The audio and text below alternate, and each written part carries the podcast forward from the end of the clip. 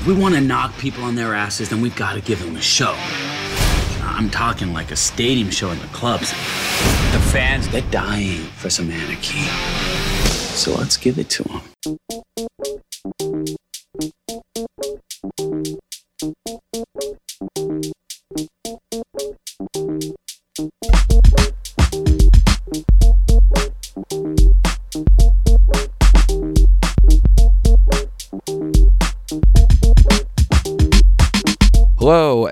Welcome to the anarchy that is the Nomcast, the Netflix original movie podcast.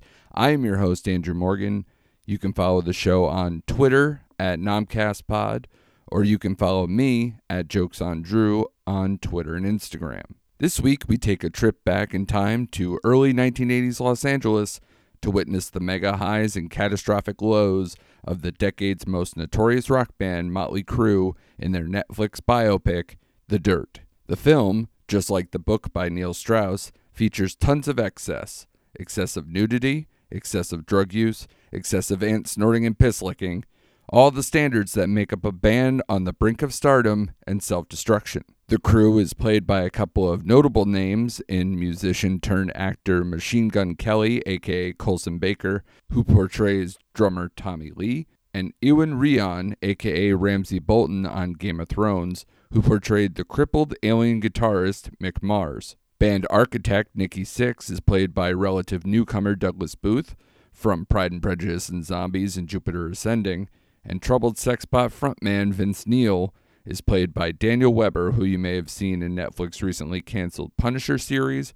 or his portrayal of Lee Harvey Oswald in 11-22-63. The film is directed by Jeff Tremaine, who is known for directing all of the feature work for Johnny Knoxville and the Jackass crew, including 2013's Bad Grandpa.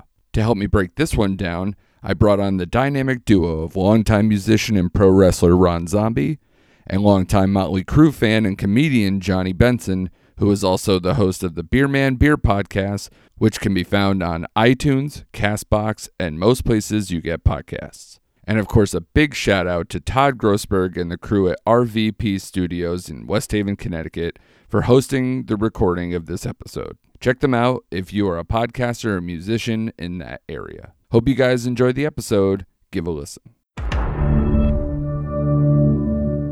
So you told me when I asked you to do the podcast that you're like, yeah, man, I've seen the crew live. I saw one of the craziest ones. So if you have Motley Crue stories, man, let it fly. I know you said you had one. All right, 1990, what, one, two, maybe? It was uh, Dr. Feelgood Tour. Tommy Lee had this great drum set where he was uh, elevated on the ceiling. Is it like in the movie where it was the flip around? It's a different one because that Okay. one was the older one. He had a new one where he just would go across maybe 70 feet in the air and Okay. play the drum solo. Until uh, what happened next, Mr. Zombie? well, uh, as Tommy is on his riser, he proceeds to fall a good 25, 30 It feet. was far. Wow. Yeah. Yeah, it was far. And I'm not sure where did he land in a sea of people because I saw him fall down. Right. He kind of like hit some people, hit the ground. Um, He obviously, out. show abruptly ends. Yeah, of course. And they rush him to Yale New Haven Hospital. Yeah, Wow. and uh, but and they kind of teased it a little bit, like the show wasn't over. I remember Right. there were people were like chanting and chanting, and they were like, "Show's not over yet. Calm down, people." But then uh, Nikki and Vince came out and said, "Sorry, yeah, Tommy can't play." And Right. We never got refunds or anything. So, crew, you owe us half a concert in New Haven. And you know, people far into the chase the ambulance. Uh, Five songs, maybe. Five it was it was up up to the the uh, drum solo, which couldn't be that far into the set. Maybe Right. yeah, like five six songs. Yeah, yeah, yeah, 'cause it went Damn. quick. It went real. Was the Bulletboys with the opening act? I think. Yeah, and there's a this shady rope ladder going like I don't know for a bunch of that Motley Crue had. I think that was done a little. uh Haphazardly. Yes. Yeah, and I Especially was 'cause- dumb. I thought he was going to come out in an ambulance and they're going to play Doctor Feelgood. I thought it was Right. part of the show. You know. Oh, I knew yeah. he was done. Yeah. and I had girls I went to school with coming up to me crying, and I, I thought it was hysterical. Right. And um, I, I actually got forced into going to that show because that was a time where you know I loved the first two Motley Crue albums. Then I thought they betrayed me on the third album. So I Isn't Doctor kinda- Feel Good the third album?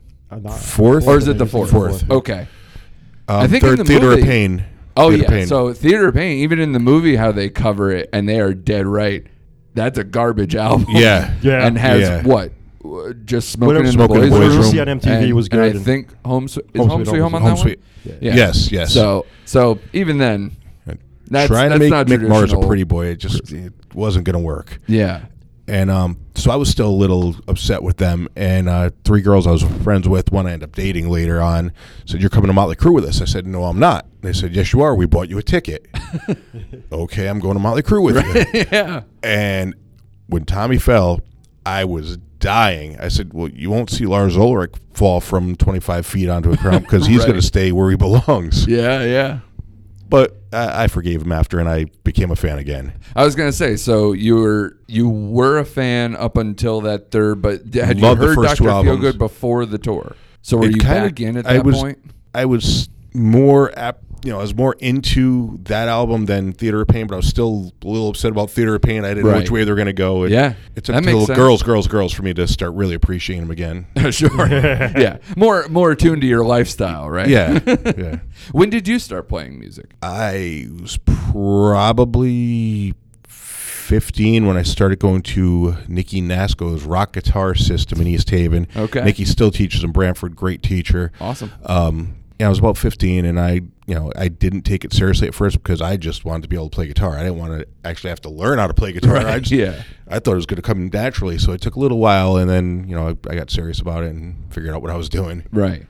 And was any Motley or any of the other like bands of that time in that ilk? I mean, it, Oh, at it's 15, it was, you know, Iron Maiden, Metallica, Motley Crue, Right. Um, Anything on Headbangers Ball. yeah, exactly. Because I can hear in Nasty Disaster is very influenced. It feels Oh, by absolutely. 80s metal. Ab- so. We we think 80s metal is going on today. Like we didn't, you know. yeah. Well, that was me in uh, fifth grade when somebody told me that the Beatles broke up finally. So that was like the It's same. more categorized now, where it's more heavy metal is one thing, hair Yeah. bands is different. It used to all be Yeah. just It was heavy solo metal. rock and roll, heavy Yeah. Which, metal, you know? yeah, to give Motley Crue any credit as a person who I was born in '82, so I was a little bit, you know, late on the count. Like I could probably tell you stuff, maybe uh, the album after Doctor Feelgood, because that's more in the late late '80s. I probably started to to hear stuff more, and then obviously retroactively went back to it. But I mean, they they hit for for that time. Like th- they got lumped into that hair metal scene, and obviously they fit the part like stylized. But if you told me like, yeah, Poison and Whitesnake and Cinderella, like all these other people were like Motley Crue. I completely disagree. So it, it stinks. They got kind of lumped in mm-hmm. to a scene that just didn't seem to represent. I mean, you can even see it in the movie. Like Nikki Sixx wanted them to more be glam. They wanted to be, you know, punk at one point, and you can hear it on the first record. Oh, Like absolutely. they definitely had more punk influence. Hell, they certain songs on there sound more like Cheap Trick than anything like that's gonna be on on future albums of theirs. But you can also hear what Mick Mars brings to the table, of course, too, because he even said on other interviews like he brings blues influence stuff, he brings all this stuff, and he was in bands before that. That you know he was a god to those other the guys in those bands. So uh, you know he can he can do so much that I feel like if you're listening to fucking Poison or something, you're not, he brings a dynamic, and, and Tommy Lee's drums they bring a dynamic that is so much different than those other guys. Livewire was the first thing I saw, the first video, and I was like, "What is this? Yeah. this guy's on fire." What's Because that's guy- what eighty one. 81, but the video I probably didn't see till about 82, 83, somewhere Right. around that area. And I couldn't believe what I was watching. And then Right. shortly later, the Looks That Kill video, I'm like, this is the greatest thing I've ever seen. yeah. Well, especially till like you were saying, how old at the time? Probably around. Probably, then? you know, when I for 13 or so, Oh, God, 14. that's yeah. you're basically like, uh, especially with how this movie opens. I mean, obviously Ah. the videos don't match that exactly, but they're not far off. They always had these scantily clad girls doing whatever, and obviously, like you said, you know, girls, And girls, that's when girls kicked you MTV back played in. music videos, so we got to see music videos. Yeah, I, I heard a uh, what an interview- idol thing that, you know, music television would play music videos. Right. you know.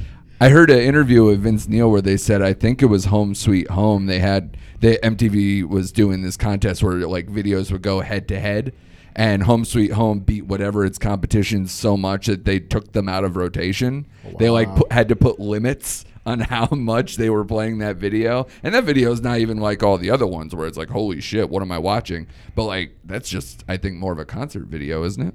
The home Yeah, sweet so, home yeah, video. yeah, it wasn't too. So I mean, and that was killing it too. So they were probably the biggest thing for a very long time. And obviously, you know, when you guys saw them, that was at the height to me. Like I think Dr. Feelgood's their best album. Yeah, But I think that was the first time I saw him live was when Tommy fell.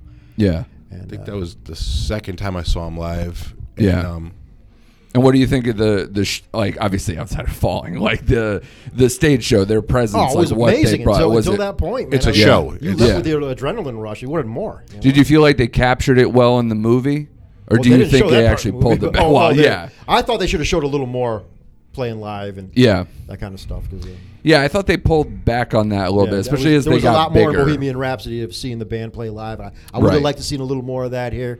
Well, you also don't have a, a moment like Bohemian Rhapsody there where they tried to lead to Live Aid. Mm-hmm. There's no, to me, like a seminal Motley Crue moment unless you guys seem to have one where like they played a specific festival. I or agree, there was a something Hundred percent. And even though the Bohemian Rhapsody, you know, Live Aid was kind of fabricated the way it went down, Freddie didn't know he was ill going into Yes. Live Aid, and but it made for a good story. Right, and I well, we can get into it because there's articles all over the place about this movie in terms of you know, Timeline and all I- like top 15 things that were incorrect about uh, the dirt. And you're right, there was no crescendo. There was no.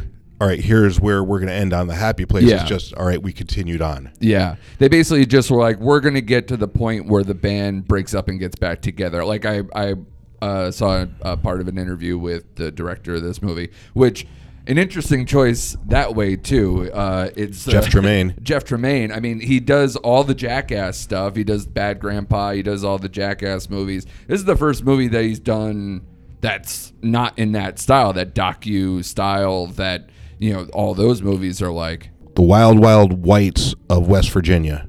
Okay. docu style on a, a family from West Virginia. Yes. Tremaine and Johnny Knoxville did. If you haven't seen it, it is the most insane thing you'll ever see. Yeah. But that's a Tremaine film. Um, Okay.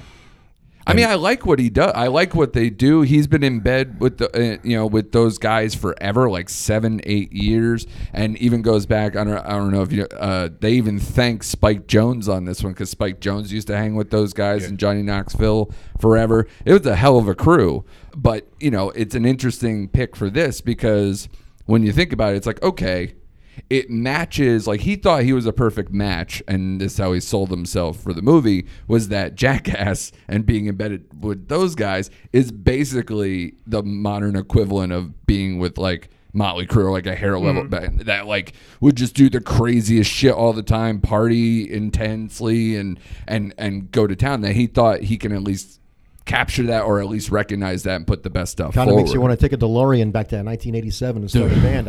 Holy shit, man! Very thin line between somebody like Steve O and Tommy Lee. Oh, absolutely. yeah, yeah. That energy, that insanity. Yeah. Always wanting to be, you know, in basically a Speedo and nothing else. And, you know, obviously Tommy Lee was more of a, a ladies' man than Steve or at least I would hope so. The guy's kind of. Yeah, but I'm sure he did his fair share level. for being a, a star. I'm sure. Yeah. he- Oh, no, please. Everybody, you know, on some but level. not quite as much as Tommy, I wouldn't think. Uh, no, God, no. Actually, Especially in that I kind of feel they made Vince look like the horniest out of the out of the bunch. Well, they made it.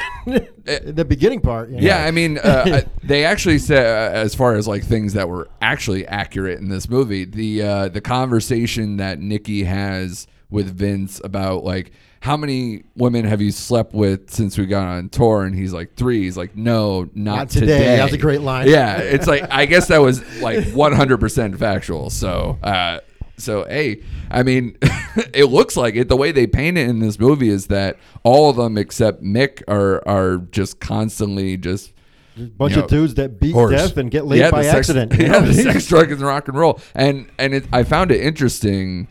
I mean, Mick obviously had the condition that he had. He also had. They make him seem so much older in this movie, and I understand the disease made him look older too. But he's maybe, I think, what sec, six, seven years older than them, maybe. They don't I mean, actually. Tommy's I thought it was entertaining that they didn't say how much older. He's like, I'm older. I'm the old guy, and Yeah. they never really say how much older. He's supposed to be in his mid 20s, maybe, when the band started. I think he's 25 when the band started. and Tommy the youngest. right. Yeah. So he's supposed to look like a baby Yeah. in comparison. And I thought Machine Gun Kelly did a fantastic job of like capturing that innocence, that wide eyed, like I've got the world by the balls. Yeah. I'm carefree. I think he did a great job of capturing it. I think every single person they ended up casting went out for Nikki Sixx and ended up getting casted as whatever else they wanted to do. Well, whoever played Ozzy was amazing. Yeah, that's an Australian actor who hasn't done a whole lot. Name's I got it here, Tony Cavalero. Like he's he basically he did one Netflix movie. A lot of these you'll see uh, where guys did something else in the Netflix universe and then get casted in these things. Like uh, Machine Gun Kelly was just in Bird Box uh, in, in a small role on that. Uh, and this guy is no different. He was in a rom com called When We First Met. That was like Adam Devine, the comedian. Uh, it was his like romantic comedy. Vince in Punisher was right. Well, that was um, that's the guy. Yeah, he was. Uh, yeah, Daniel Webber. He was not only in Punisher, but he was also played Lee Harvey Oswald in that uh, that JFK like eleven. What's it called? Eleven twenty two sixty three on Hulu. That's supposed to be really good. Uh, so these guys, it, they have varying degrees of experience. Nobody's like a megastar one over the other, and I think that helps with the dynamic between them. That nobody's kind of big time in it. I guess because the guy who played Nikki Sixx, he only did like Pride and Prejudice and Zombies and Jupiter Ascending, like a bunch of like kind of like teen roles before this because he wasn't very old going into it. The biggest guy to me, the only person I really knew was uh, Iwan Rheon from who plays Mick Mars. You know, Pete Davidson. Oh well, yeah, but that's a smaller. I mean, as far as like the band guys go, I was more enthused for that guy, and he's playing Mick Mars, who was kind of like the more scaled back role because he was Ramsey Bolton on Game of Thrones, and that's one of the most devious, psychotic characters in the last few years. So You know, I was just looking up his Sure, name. sure, yeah. Um, I that was one of the only casting I didn't really care for because I don't feel you like really, you know, looking at him. I didn't think I was looking at Mick Mars. right, You know, I think they wanted face too name big. You know, more than anything. Oh, yeah, that well, it's very tough to get it's kinda Mick hard. Mars thing. I mean, Yeah, I know it's it's hard to replicate something that's going to look like an alien. like but, death. Yeah, I mean that's exactly how they characterize him. He's they said he looked like an alien from exactly the jump, and and yeah, I didn't feel that either. But I guess you know it's the closest they can pull off to that look. I mean, I thought his acting was fine. Just looking at him though, like the aesthetics, I didn't feel. I was looking at Mick Mars, like when I going back to Bohemian Rhapsody. I'm looking at Freddie Mercury on the screen. Yeah, Right. It's, it's He was a better Freddie Mercury than the actual Freddie Mercury. no, yeah, oh, blasphemy. buddy. I'll just and, and that whoever they got to play so. Brian May, I think they just cloned a young Brian May. Yeah, you know, he- like- yeah, no, I thought they did. I don't know who that good actor was, but he was Brian May. I didn't have any doubts in my mind. I was looking at Brian May. Yeah. And the one thing, I don't know how you guys feel about this because you keep bringing up Bohemian Rhapsody. And I think this movie has an interesting uh, parallel to it. Number one, they're bringing back biopics like it's crazy, like these musician ones. I mean, you had the James Brown one even a few years ago. You had Bohemian Rhapsody. You have this one. You have the Elton John, John one coming out. And I think they have more in the pipeline. It's interesting because I don't know if you guys watched Walk Hard, but Walk Hard Yeah. is basically just making fun of obviously more uh, walk the line than anything but it's making fun of these music biopics that basically it was like they didn't make them for a long time because it got made fun of so hard in that movie and now here we are where it's like cranking them out And Walk the Line was phenomenal. yeah Phenomenal. yeah walk the line's really good ray was really good and Yeah. that was around that time Uh, but But yeah, that's true. There, there was a the point heart. that they just stopped, and Yeah. I, that's a great point to point that it was yeah it was like right rock hard and nothing. Yeah. And I mean, uh, to be fair, I mean, uh, who knows if they just didn't have anything in the pipeline? Who you know, who's who's interesting enough to make these stories? I mean, this movie got delayed big time. Uh, I believe it was for a, almost a decade. This movie didn't get made. It was supposed to be made by two other studios, like Paramount was involved. MTV Films was going to try to do something, and I find this interesting. So that opening scene that is absolutely bonkers, where he's going down the girl right in the front and then squirts all over the party. Oh, boy. They actually, one CEO from one of the studios said that part has to be taken out or we're not making this movie. And Nikki dug his heels in and said, nope. That's how we want this movie made, and that's how it didn't get made In the from one book, of the studios. That's, that, that's. Tommy. That was Tommy's longtime girlfriend, and she was kind of the one that was punched in the face later. So that's Oh, I didn't even put that together. yeah. that was um, the same person. It, I don't think in the in the movie it was, but in in the Oh, book the it's the same in the same person, See, and she was. They always- extremely jealous, but he didn't want to leave her because she could squirt. And Oh. like, like he thought it was fantastic, and he didn't want to leave her. She uh, Right. she smashed their front window of their their apartment, Right. and you know beat him up plenty of times, yeah. and till he finally was done with it. But that was throughout the same girl. yeah. But they they broke it off in the story. Oh wow. So Her name, as funny as this is, her name was Bullwinkle because Oh, right. she um she had the face of a moose apparently, but she could do this, and Tommy was like, "Wow, this is fantastic." It's insane. But uh, the, the interesting thing, the reason why I, I brought all of this up, uh, because like Bohemian Rhapsody, the the movie is produced by the band it's about. And I know they have the source material for this. You were saying you read the book, Ron. Did you read the book as I well, didn't read the book, no. So- all I got is uh, uh, VH1 behind the music. Which I thought I, that was one of my favorite behind the musics, and I thought if they can just at least bring that to life, it seemed you know like that had enough on the and they brought enough of those things. Like you had the Vince Neil car accident, you had the classic thing that they played over and over where Nikki Sixx is like I woke up and the needle was still in my arm, that type of stuff. All those things were captured on some Yeah. level, uh, so they did that right.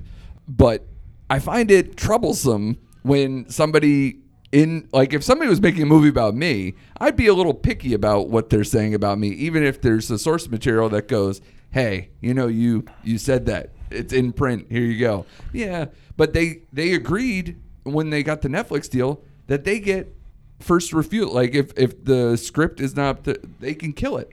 so so I think that's kind of problematic. well, they then they broke the fourth wall a few times in it, where like the, the part with Doc Basically like, McGee, this isn't true. This didn't happen like this. Yeah. So Which, why, by the way, to go back to the behind the music, Doc is a huge part of that story. Yeah. And I feel he gets sidelined hard in this movie. yeah, he absolutely does. And I don't know if they talk about him more in the book, but I mean, he It was apparently the, uh, ran that band. it was that big Moscow show with Bon Jovi and everything was the cause Yes. of their The one where he downfall of Doc? McGee. Yeah. not what happened in the, the yeah, movie. complete. Yeah, none of that stuff with his mom. That all that was made up. You know, Mick looks at the camera and says, "None of this happened." Well, the thing uh, they said that he never went in their apartment Yeah. and he didn't punch that guy in Yeah. the face and do any of that. And even the Pete Davidson meet, that was not true. He didn't It- instantly offer No, them a record deal. He chased them for for months, uh, and then they were also taking deals from another record label at the time. So it was kind of like a dance. And even with Vince, it went on much longer. Yeah, know, they had another no singer. Backyard party that they met. No, there they- was some other club that they saw, and even the the the Tommy and Nikki Sixx meet. And He Nikki saw Tommy perform. Yeah, he saw him perform with Suite Nineteen, and and obviously had some kind of relationship, and was like, yeah, we should do this.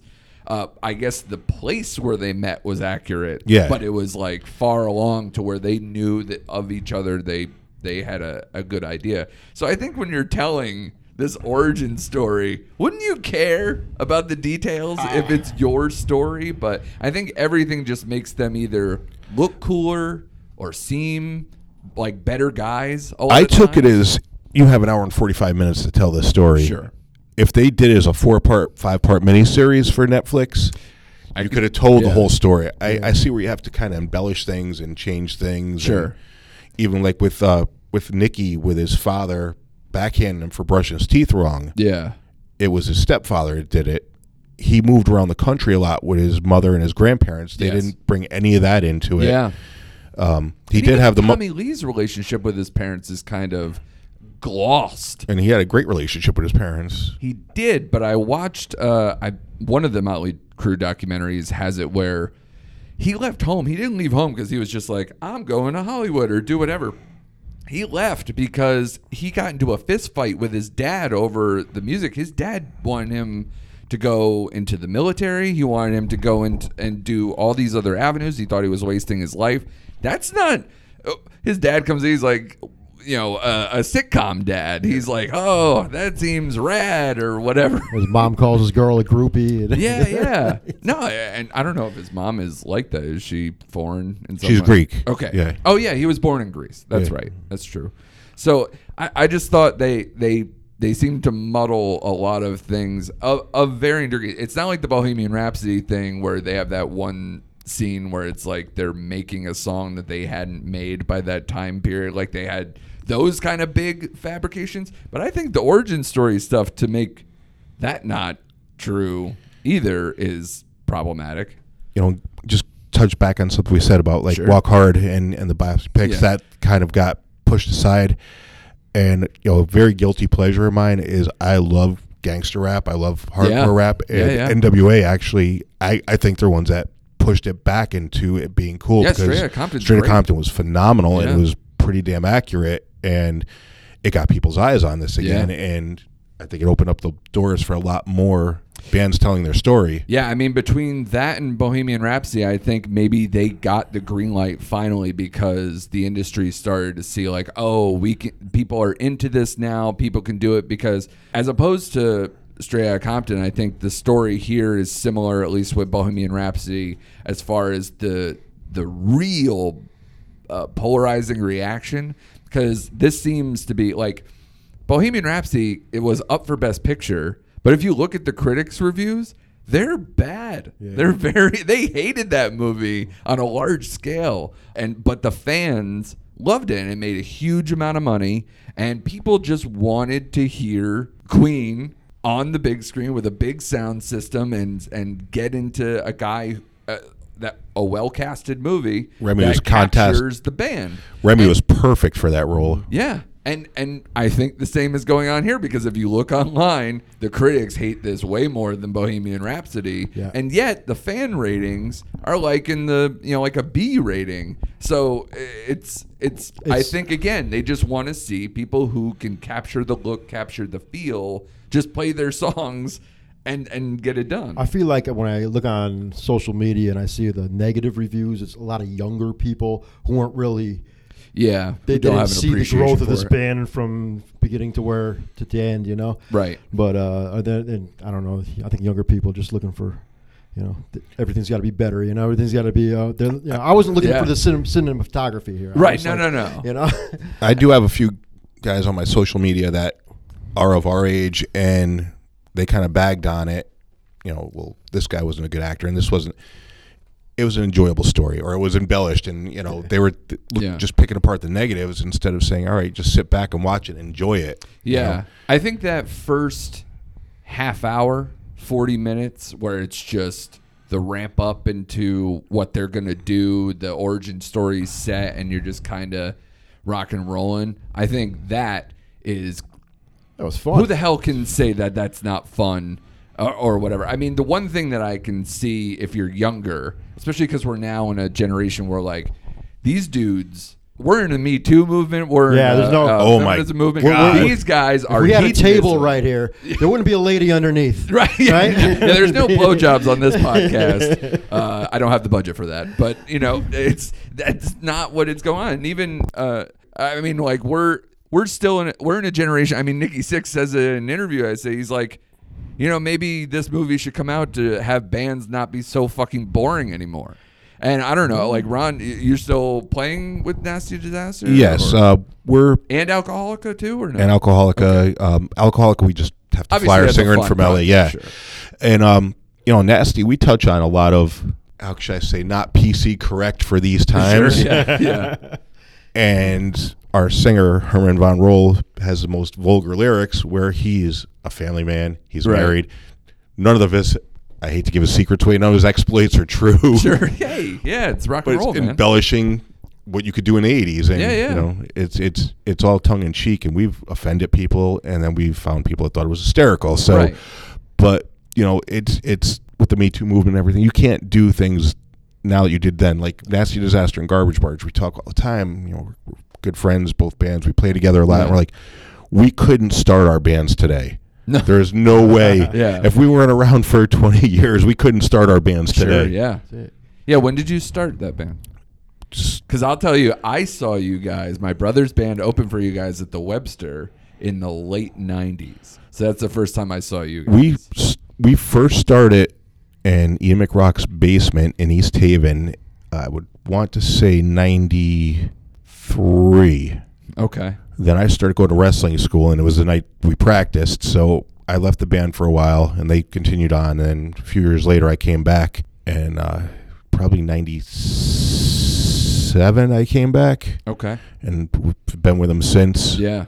And uh, I saw you maybe like almost right after that, 98, 99. And uh, it's funny, people are like, oh, you know, people that see us for the first time, oh, Steel Panther. Huh? No, we did this a lot longer than Steel Panther. yeah, you're way ahead of that. yeah.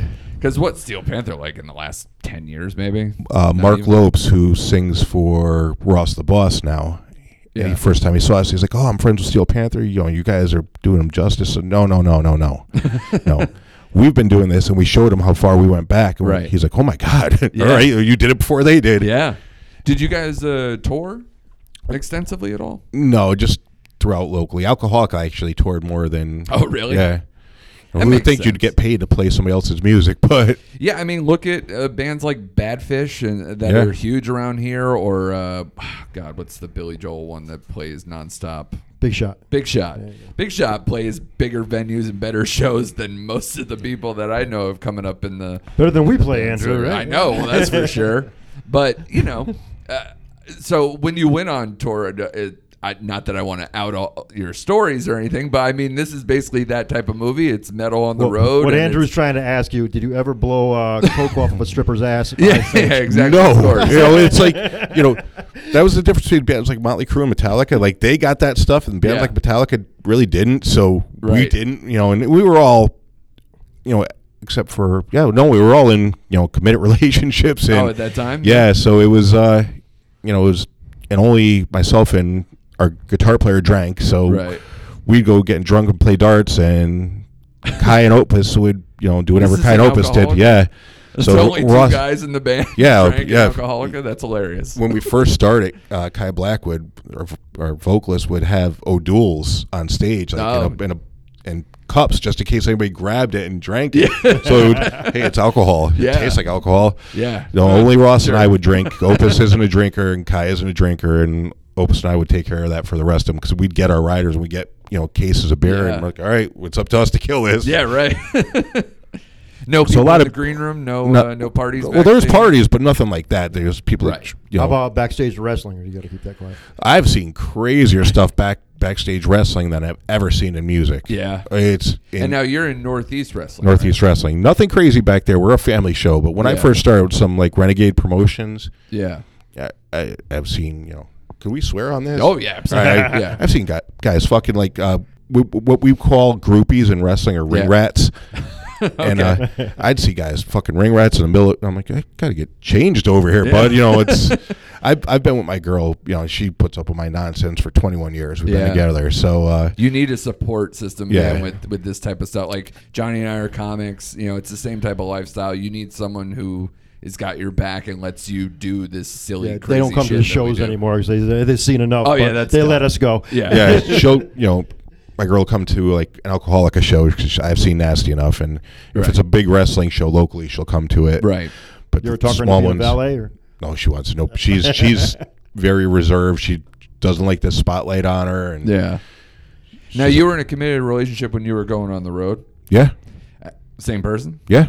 I mean, that's Wow. great. I mean, because you were seeing in this movie like guys trying to have Oh, they were quote unquote committed relationships, and nobody was pulling that shit off No. at all. I mean, I I actually found it another lying scenario, the Heather Locklear uh, thing. A, it didn't happen the night Vince Mm-hmm. Neil smashed his car, and B, uh, the only thing that's true about that is that he s- thought she he, she was a a different Heather, a Heather from the Fall Guy, Heather Thomas, uh, versus that. That was true, but they met at like a show, and you know, it was like How do more we never get into Pam Anderson in this movie? Is it after? Uh, That is also. I have that written down, but because yes, thank you. One of the things towards the end of the movie, like basically where the the Vince leaving era all the way back to the the Vince coming back era, which was also fabricated. That meet that they had in the bar and all that stuff never happened. And Didn't hit Vince's solo career at yeah, all. no, they didn't touch on that. They basically made him be like this tortured guy in a bar for a decade. while Not that he had a successful solo career and toured the world with a solo band with Steve Stevens and Yeah. Yeah, and obviously they didn't even give, I think, one speaking line to Vince's replacement when he was in No, the no. band in the movie either. So no, Robbie didn't have a line at all. He looked like a like a serial killer creeper. like Yeah. had this goofy like smile and his eyes were wide open. Yeah, he's like, I'm just happy to be here, guy. I barely remember that album. Uh, Was, that, was it any good? It was a decent. You know, the single was decent. Yeah. It wasn't a bad album if it wasn't Motley Crue. Poisoned Apples was the single. What was Yeah, the single on yeah. that album? think it was Yeah. Poison Apple. Yeah. But yeah, so they kind of glossed they they really kind of like pressed for time that part because they were kind of rushing to get the band back together. And They poor wanted- Robbie thought he was going to stay in the band on second guitar when they I got know, Vince back. and they kind of just pushed him out. Poor guy. Nah, we don't need you. Yeah. But they didn't touch on any of that. You No. know, like him getting kicked out of the band, Vince's solo tour.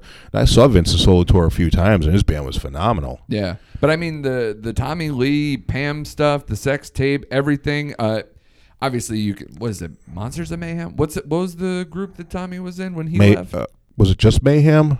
it was something. I thought it was something of Mayhem, uh, Monsters of Mayhem, or something like that. But you could be right. I, I don't remember off the top of my head. But the Which I was wasn't like too thrilled rap- about, Almost yeah. like rap rock stuff. It was like in that. I saw that, and it was Yeah. awful. Yeah. Awful. Yeah, I remember it vaguely when it came out because I remember uh, they had videos for that on MTV when I when I was a kid too. But I like, saw him open for someone. I can't remember who, but it was. I just remember, like, ugh. yeah, And then you know, not touching rapping, the I don't need to see. the other two drummers for Motley Crue, uh, Randy Castillo, who passed, and Yeah. the, the girl I can't remember her name. Uh, the chick from Hole took Yeah, over on yeah. yeah that tour. nothing about Nope. that. And I saw them with her, and she was really good. Now again, I can understand that a little bit, like if they're pressed for time, but they needed to almost figure out what is the end game here and how we can get to it, and they picked something that The ending was, a little flat. Yeah, yeah. I mean, it's a lot of these uh, music buy, biopics. Basically, once the fun stops, it's a hard turn into you know them losing their minds and, and going to rehab and doing all this stuff. Like that's usually a hard turn in any of those. Like even Walk the Line, I like Walk the Line a lot, but it's like when he starts losing his mind, hooked on pills and and going crazy. It's not as fun as when he's on tour with Yeah, you know yeah, Elvis Elvis, and- yeah. and, yeah, and, and doing all the stuff with uh, June, June. June Carter. Thank you. I mean, that stuff is way better. And Ray, same thing. Like, it's a great ride up until he's like, you know, coked out of his mind and and going crazy there too. But you know, you need it. You Well- need to see the fall. You need to see where it goes. Well, even uh, with Bohemian Rhapsody, I kind of, you know, I understand why they ended it where they ended it. Yeah. But I would have really loved to see them going to recording the last album and Yeah. Freddie in the studio. Were, but then you're going to end it on a down note, not the high note from Live Aid. Rumor has it though, is there going to be a sequel? Really? I, I don't know. I, I, I, there can only be it. this this much- one or Bohemian? Bohemian Rhapsody? Rhapsody. There can only be this much left. Well, No. I mean that movie. I mean, Jesus Christ! Uh, how many more problems can you have between the the the director they did hire uh, got caught in the Me Too thing and and and is a reprehensible human being supposedly and and all of these stories and he's not there for the end of the shoot and somehow this movie still gets made like and now you want to do this experience all over again those people outside of uh, Rami Malek I mean, a paycheck's a paycheck, but man, I don't know if I'm signing up to come back for that shit. But I, I mean, this movie, it seemed like they had way more fun and, and, and a positive experience. It seems like I know they even uh, learned songs and played for Motley Crue, like the actual the actors who played the band. So that seems like a much better time than any of that. One thing that got me was the uh, I'm a I'm a stickler to accuracy, and the instruments were all wrong. Like, you Oh, really? When you first when you first see Mick Mars in the band, he's playing an Epiphone Les Paul. Epiphone Les Pauls weren't made at that time. Oh, really? They had the Epiphone logo marked off, but I could tell by the headstock it wasn't a Gibson; it was an Epiphone. Right. And then when they went to the BC Rich endorsement for like Looks That Kill video, they had the B, uh, cheap bolt-on BC Riches that they weren't produced at that time. Right, yeah. So I watched when they turned the headstock, I could see it's bolted on, just little stuff. I was like, well, you could have got the right one. Right. but I don't think anybody else is really going to notice that. No, obviously not. And I, you know, and and this is the thing though. But you guys are the guys that I want to know what you felt about this movie because this is your time period. You're fans. It's fan fandom at the right time when you're growing up, and it's the formative years. And these we guys were seem rocking like, guys. docking, man. Yeah. So so all right. Uh, I guess we'll just bottom line it for the people. So Johnny, what did you like about this movie when you saw the trailer? Did you feel like everything matched up? All the energy, everything you felt about it, did it carry on through? The trailer I didn't see. Okay. But uh, I knew to watch it Friday, so Right. coming here. And the minute it started, and all the every other word is the f bomb. Yes. I loved it. Yeah. You know, just nudity everywhere. You don't see much nudity anymore. It was like a movie in the '80s, like '80s movie. Yeah. we had all that nudity back then. In- Where did all the nudity go? You know, not, not to sidetrack us too far, but it actually reminded, especially even the look and some of the tone. Did you see the movie Airheads? Oh, yeah, with yeah, Adam yeah, yeah. Sandler stuff. This is written by the guy who wrote Airheads. I was in Airheads. I was an extra. the hell up. I swear to God, I was an extra in Airheads Tell- excellent. wh- which scene? during the white zombie scene. Um, Oh, shit. Yeah, a good friend of mine from high school, Bernie Eichels, uh, right from high school graduation, jumped in his car, drove out to LA. So I'm going to be a makeup artist. Had to work his way into it, but Yeah. I went out to visit him um, about two years after he was there, and we were just driving around in his car. And over the radio comes, "Would you like to be in a movie, A White Zombie? Call us down the studio." Oh, it's hilarious. So pull your car over right now. Call the studio, and he's like, I actually do some work for that studio. So we go down there, and uh, van pulls up, and three people in it, clipboards, and an older woman looks at me and says, "You're perfect." I said, "You're not so bad yourself." they take us into this big holding are area, Central casting for that role. and uh, well, what happened was Rob came out and looked at the people they had for the White Zombie scene. He's Yeah. like, "These people do not look like they'd be at our show." right. get people that look like they'd be at our show. And I was already a huge zombie fan by that time. and Yeah. Stole my name from them. wasn't Ro- I wasn't Ron Zombie then, but Right. um, I was already a huge fan. Saw White Zombie numerous times, and uh, I actually had tickets to see him in L.A. with Anthrax Oh, a couple awesome. days later. nice. And uh, big holding area, you know, casting, and I'm watching guys put on like these. 80s glitter wigs and you know like uh, like I don't Yeah, like something out of Valley Run, dude. Girl like Yeah. with, with Nicolas Cage or Nicolas Coppola at the time. They looked like people that were like auditioning for that. Right. Yeah. My friend Bernie said they're going to pick you. I'm like, all right. And somebody's walking by with a clipboard, and like, you, you, and you, come with me. I said, what's going on? Like, you just got picked for a scene. Go. That's great. So I had a scene with Chris Farley, excellent. and The uh, nipple ring. right before that, as soon as he walks in the club, Oh, okay. I am much skinnier and have no goatee, and I only have one tattoo. oh man. I so I look more like Slash this than me. And uh, I, I'm supposed to be talking to a, a guy, and Farley walks in, and we just give him a dirty look as he walks by us. Yeah. Nice. And, I'll um, have to look for that, man.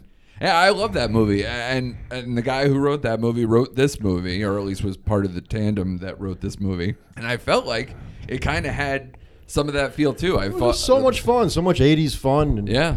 my stupidity is as the night ended or the morning, Yeah. Tom Arnold comes to pick up Chris Farley. I can only imagine what they did. and Yeah. as we're leaving, guy runs up to me with a clipboard. Said, "Do you want to come back tomorrow?" I said, "Well, is White Zombie still here?" They said, "No, their scene's done, but we have another scene we want to use you in." I said, "Okay." And I went to Venice Beach and boogie boarded it instead, Oh, not man. knowing that Farley, uh, not knowing that Sandler, Buscemi, Yeah. Fraser. I didn't know any of those guys were in the movie. Right. Lemmy, I didn't know anybody oh, was. you knew nothing about the movie. No, all I knew was Chris Farley was in it and White Zombie was in it.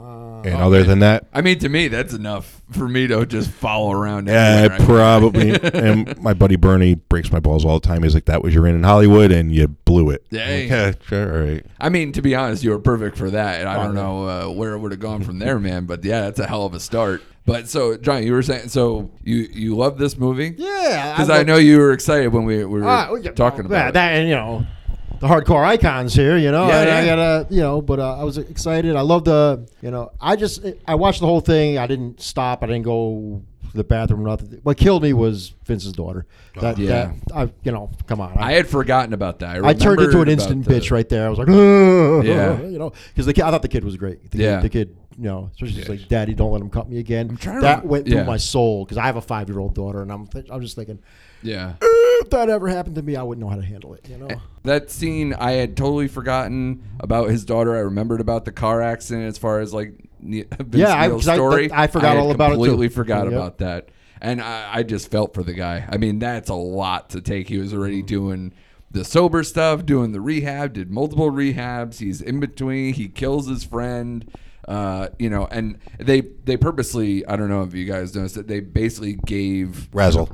Razzle. I'm sorry, you're right. Uh, from Hanoi Rocks. Hanoi Rocks. Yeah. So they gave him a couple extra scenes because they wanted it to be more impactful Yep. when he died. But man, that that's a heartbreaking story. And then you know, I thought they did it well too, where they kind of did the the courtroom stuff that was kind of like the docu footage, like the live trial stuff, and kind of looped that into. I thought that was pretty cool. But yeah, that's a hard life, man. It's a hard turn in that Man, movie. It's great to see those guys on the screen when they were in their prime, even though it's you know it's the Yeah. actors playing them. Because what I think of now of Vince Neil is him playing with Boy George at uh, Celebrity Apprentice. yeah. You know, and I like to remember the good old days. You know, so this this brought Also- me back to when rock and roll was fun. Also, not bloated Vince Neil. Yeah, because I, I caught it later stage and he's been that way more than not. Not blown up Vince Neil where he skips every third word because he's catching his breath. I want to remember this now. I, I believe I saw you at the time Motley Crue opened for Kiss yes. in Hartford. Now, Yep. if I remember, that wasn't too good of a show, right, for Motley. I don't think it was that good of a show for Vince, but I thought the band was good. Good. yeah. But, uh, Well, what's funny is how far, and you can speak to this as a musician. The the rap on Nikki Sixx. Now, again, this story is largely Nikki Sixx I mean, because he, I didn't know that he was the architect of the band going in. I didn't know that story. You know, but it's interesting that He wrote the guy- everything. Yeah, I mean, and he was. Uh, what what was the band London that he sees that Tommy supposedly sees him and then Yeah. Goes afterwards. Back then, the rap on him was he didn't know how to play shit. That he was an awful musician. When they went in and recorded that- the first album, yeah, the, the engineer called the record company and said, "This guy can't play bass. yeah, I can't do this album." yeah, and yet there's none of that in this. Which I- again, problematic narrators, you know, unreliable narrators. When you're the band, are you going to include that you sucked for a considerable amount of time, or that your your first record that they say all the time sounds basically like a demo because they had no idea what they're doing, and and all these things. I mean, it's interesting to see what they do kind of gloss You know, over. as as bad as a bass player he was in the beginning, he was that good a songwriter. Yeah, that's the interesting thing that I think does get uh, in there is that he's great at uh, the hooks, especially. He knows like you know like the shout at the devil stuff, like just the repetitions and the things where he knows people are gonna like the fans will get really into and that they can respond to. He was great at that. And it's so odd that he wasn't that good a bass player. He's much better now, but you know, wasn't a good bass player in the beginning. And Tommy was a phenomenal drummer. Still is a phenomenal drummer. How like you couldn't click with your drummer and yeah. yeah. And Mick Mars is a terrific guitarist. He blows people out of the room. He's incredible too. Whatever happened to the guy that kicked out of the band uh, when Mick came in? The guy in that scene, which is also fabricated.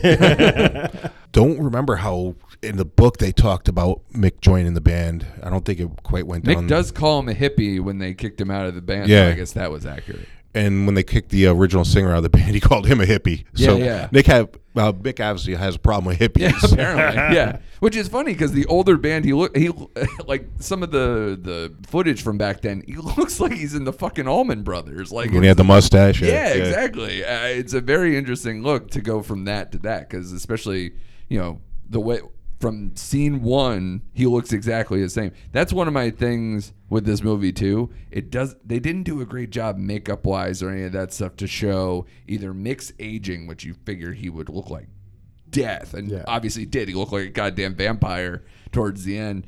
Uh, because what did they officially stop in 2015? I think something like that. I heard Year's they had to sign a contract that they'd never go on tour. Again. Oh my god! But there's all like they said that they'll never tour again. They never said they would never record together again. They said Well, they would never why they did perform together with- again. Yeah.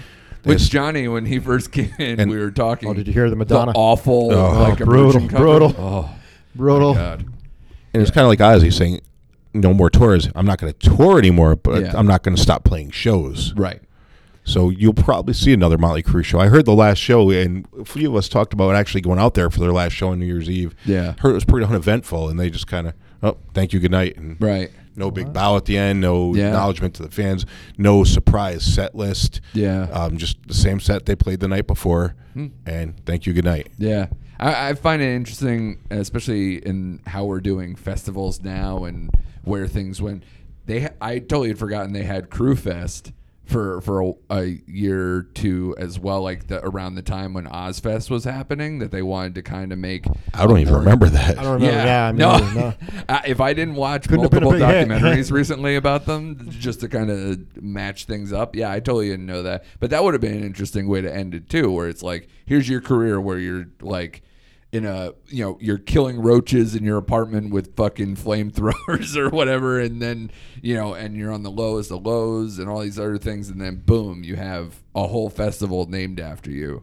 Uh, that would be interesting, but I understand why they made the choices they did. I remember one of the points in the '90s. I went to go see him at the Meadows with Megadeth opening, Oh, and really? there was literally walked walked there the day of the show, walked to the box office, and got third row because it, the show sold so poorly. Wow, that's insane, especially for the both of them. I mean, it's a big venue, but still, I mean, it's two huge names. What year did you say this was? It was mid '90s, Yeah, it's about right. and um, you know, metal and hard rock was kind of taking a nosedive at that time. If you Thanks, weren't, Pearl Jam. Well, I was gonna say they did the most obvious shot in the history of biopics, where it's like, oh look, there's a giant Pearl billboard Jam or a giant poster of Pearl Jam's 10 album, like right outside. It's like, oh, I guess this is when you lost all you your know, it was, favorite. it was around Yeah. that time, in you know, metal and hard rock, unless you were Metallica or Maiden, you weren't filling Yeah. arenas. Yeah. and they didn't fill an arena. Yeah, I mean, and and that was probably was that when uh, Vince was gone or no? No, Vince was with them. Okay, wow, yeah. Because I, was- what year did did he leave? Because he was gone for quite some time. He was gone for what, maybe three, four years. It wasn't a horrible long time. Yeah, It was only one album, though, right? Yeah, It was only only one one album. album, they I- were actually recording. the time between albums with Vince and without was, I guess, much longer. they were recording the al- uh, new album with Corabi, and they're like, "Well, come in, check this out." And Right. it's like the material, and Yeah, with numerous lawyers. And yeah, exactly. And that all those stories, all those things, this made it seem like these kumbaya moments that you do just for the movie, and there's so many of them that it's just kind of like, well, what the hell's the truth? But that's more feel book. good. Yeah. Then, then s- a bunch of lawyers sitting around a table. Yeah, this is the TGIF version of fucking Motley Crue, which is crazy because the movie starts with a fucking squirter. So it's like they they leave all the stuff that you know the Dirt was known for, Yeah. the book, uh, you know, all these crazy ass stories, and even the Ozzy story. Ozzy to this day still doesn't the ants? know that he did that. He doesn't agree that he did do that, and even the licking the pit, like everything. licking everybody's pee, Nikki yeah. says everything's accurate, but Didn't Nikki snort pissed on ants after that? It happened the way I guess the way that it happened in the movie, where it was uh, Ozzy snorted the ants, then And Nikki uh, drank, licked his own pee. right, yeah, and then, And then Ozzy, Ozzy licked, licked Nikki's pee. pee. Yeah, so I guess it did actually happen in that order. That was true. So says now sober Nikki Sixx. Because the interesting thing about the Dirt is that it's Neil Strauss, who I don't know if you ever read the game.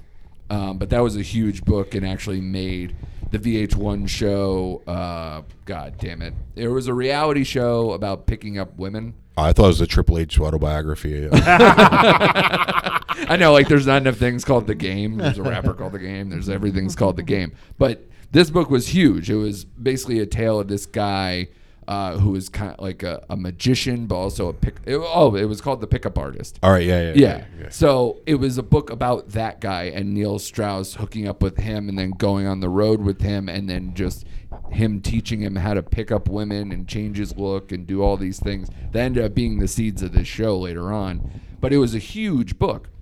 And Neil Strauss writes for Rolling Stone and everything else. He's a big time journalist. And he's the one who authored The Dirt with the other guys. And the one thing that Nikki Sixx said is like, yeah, some of the stuff in the book is embellished. You know, Neil Strauss kind of took it in a different direction. But then I read another interview where Nikki's like, yeah, I was so fucked up on drugs at the time that I don't remember the interviews. So it's like, so which one is it? Are you are you lying to Neil because you're on drugs, or are you telling the truth because you're on drugs? You don't give a shit. Is Neil making stuff up? So when the book is already kind of unreliable, and then you're making up shit about your own origin story, it's hard to know which way is up with the Motley Crue story. But I guess they wouldn't have it any other way because that's kind of Yeah. how they were. You know, it's kind of like if they did a Metallica um, biopic. It's like who whose side you taking immediately. It's like Uh, if you take an interview with Dave Mustaine, it's one thing. If you take an interview with the rest of the band, I mean, you have great like some kind of monster and all those documentaries are great. Like they could probably do enough, but man, whew, that would be unreliable as shit Yeah. too.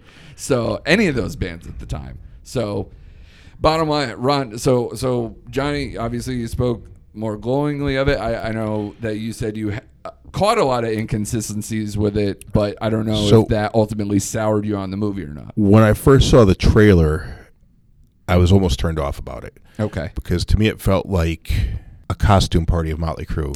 Okay. it it seemed like guys dressing up trying to be Motley Crue. Where again, I have you know uh, a Bohemian Rhapsody so far in my head because Sure, I well, saw it fairly recently. Yeah. where that felt like they were the band. This Right. felt like people that weren't the band, so I was almost taken out of it at first. Right. And then when I let that pass, watching it, I, you know, like I said, when, when I'm looking at Mick Mars, I don't didn't feel it was Mick Mars. Sure. But once I let that pass and I watched the story, I thought it was a good story. Yeah. Um, I thought it was an enjoyable story if you get past the inconsistencies and Right. um, Did it hold The embellishment. because you're the only one in this room who read um, like I said, there's they they had to put some stories together, like the squirter, like Of the, course. the father stepfather. So they had, and I understand why they did that. yeah. Him right? stabbing his mom is one. Him saying true. his mother was 110 percent true. He stabbed his mother. yeah. Um, but I believe that he reconciled later with his mother, which they didn't really touch in the book. Right. Um, Yeah, in the movie, his grandparents and all that. yeah, and they didn't touch any of his grandparents, and you know they really didn't talk to Mick a lot in the movie, which No. Mick, you know, has quite a few chapters in the book. Yeah. Um, I think it just keep me like the mystique of Mick Mars. Yeah. you know, and I see why they did that. think he would be more reliable than He would probably be the most reliable. Yeah. you know, out of Or Vince during the sober years, I yeah, or Vince during sober years, but they they didn't even touch that. Like it, Vince was the first one shooting up the band. He was shooting up coke Oh, before really? Nikki was shooting up heroin. really? Yeah, Wow. that that girl that tra- like gave him the white leather pants and the Yeah. she taught him how to shoot up coke. So he's like, I'm technically the first one shooting up in the band. Oh wow. So it just it was once I let that go and the, the bitterness go, Right. like, all right, this is wrong, this is wrong. I said, well, let me sit back and just watch this and Right.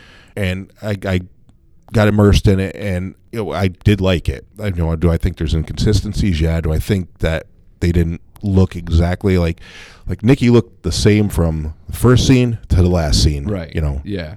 Which again, what I was saying, like they didn't really age these guys a No. whole lot. They kind of changed the haircuts a little bit over time, especially with Tommy. Yeah. To kind of make him look a little older, like he he was aging. But really, they kept Mick exactly the same, except just a little bit stiffer. Yeah. And then, uh, like you said, uh, minor changes. Vince pretty much stayed the same. Yeah. You know, they kind of dressed him a little bit older, maybe, but there wasn't a lot done to to show. A lot of times, I didn't know what time period it was. Exactly. Mm-hmm. Unless Yeah, was a like- song or a tour. You know, kind of lent itself to knowing. giant okay, Pearl Jam poster. Yeah, Right, exactly. yeah. Some some little sign Kinda that showed me what it was. Over past generation swine, just kind of like right. you, it. It.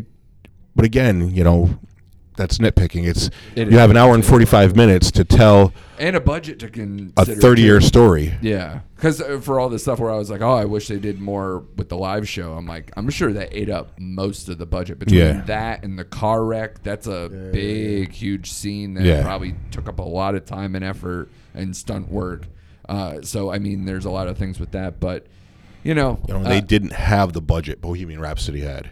Oh God, no, And- no. And the, uh, you know, Rami Malek's a, a seasoned pro. Like Mr. Robot was a very big show, and he's a very Wins, good actor. wins awards all the time. Yeah. So I mean, uh, that cast was a little deeper. Maybe the other bandmates obviously didn't have name, but they kind of went with the exact look and feel. These guys, Like I said, I thought that was Brian May. I did not Yeah. once think I wasn't looking at Brian May. When I'm looking at Mick, I'm like, that's not Mick Mars. Yeah. I thought, like I, I said thought again, they did a pretty good job with Vince. and I Vince thought was they did a okay. good Vince kind of job looked like with- Jeff Jarrett. didn't he? a little bit, yeah. I thought Machine Gun Kelly did I thought he an was amazing really good job. too, I thought the guy that played Nikki looked like a younger Nikki at first, but you could tell he was wearing a wig. Like, you Right. know, you know, Bri- the guy playing Brian May he looked like Brian May's hair. Yeah, it didn't yeah. look like he was wearing a wig. Right. Yeah.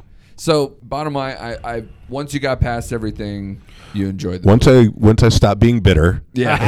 I uh, and I, I embraced it. I, I enjoyed it. I actually plan on watching again, and, and it inspired me to go read the book again because Yeah. you know numerous concussions wrestling for 22 years. I kind of forget things. So I read the book when it came out. I I went and downloaded it on uh, on on uh, Amazon, and Yeah. I'm reading it again, and I'm I'm about you know seven chapters in, and just started it last night. Yeah. And I just couldn't put it down, and and I think anybody that watches it and is a fan should go and read the book. Yeah. Now, what I had a hard time reading was the Heroin Diaries. Mm. I, I had to put it down because it was such a mess and so all over the place. Right. I just, I think I'll give it another chance, but I couldn't. You know, the dirt is much easier to read than the Heroin Diaries. Right. Well, I think again because that's Neil Strauss. He's a great writer. Like if you ever get a chance, the game is a, unreal story that kind of fits the tone of, of what he probably did with the dirt. I would imagine um, because it's so many just stories of hooking up with women and like getting addicted to drugs and this type of on the road lifestyle just nonstop you know fucking and drugs so it- it's that same lifestyle so it made a lot of sense that he did the dirt You know, they they hit on all Nikki's drug habits, but they never hit on any of his relationships. It's true, which I find interesting. Uh, Donna again, because D'Errico he's the, right. He's the he's the lead. He guy he is this- Motley Crue. He is Motley Crue, and he's the guy who is the one doing all these interviews Yeah. for the story, and and he's the kind of spokesman for the band, and is a producer on the film. So it's like. I think maybe he did that on purpose. He was probably, you know, or at least maybe that was when they give him the script. Maybe it's like, ah, you don't need to, you know, the mother angle is way more interesting than this.